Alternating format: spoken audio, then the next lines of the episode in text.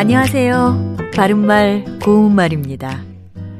우리말 속담에 한 입으로 두 말하기가 있습니다.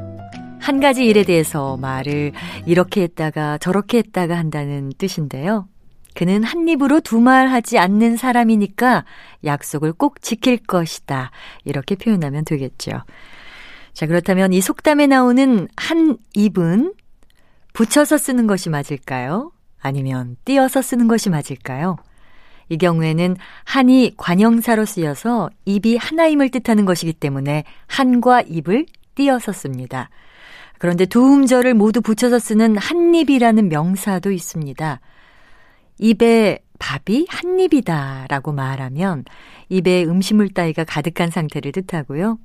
냉수 한 잔을 한 입에 쭉 들이마셨다 라고 하면 주로 한입 A의 형태로 쓰여서 한 번 입을 벌린 상태를 뜻합니다. 그리고 똑같은 말을 하는 여러 사람의 입이라는 뜻도 있는데 다들 한 입으로 약속했던 일이니 꼭 지킵시다. 이렇게 말할 수 있습니다. 어, 속담에 나왔던 두 말은 하나의 명사여서 붙여서 쓰고요.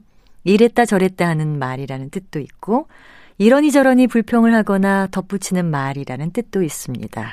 예를 들면 간다고 하더니 이제 와서 두 말을 하면 어떻게 해? 라든지 끝난 일을 가지고 두 말 말하라 이렇게 쓸 수 있습니다. 바른말 고운말 아나운서 변희영이었습니다.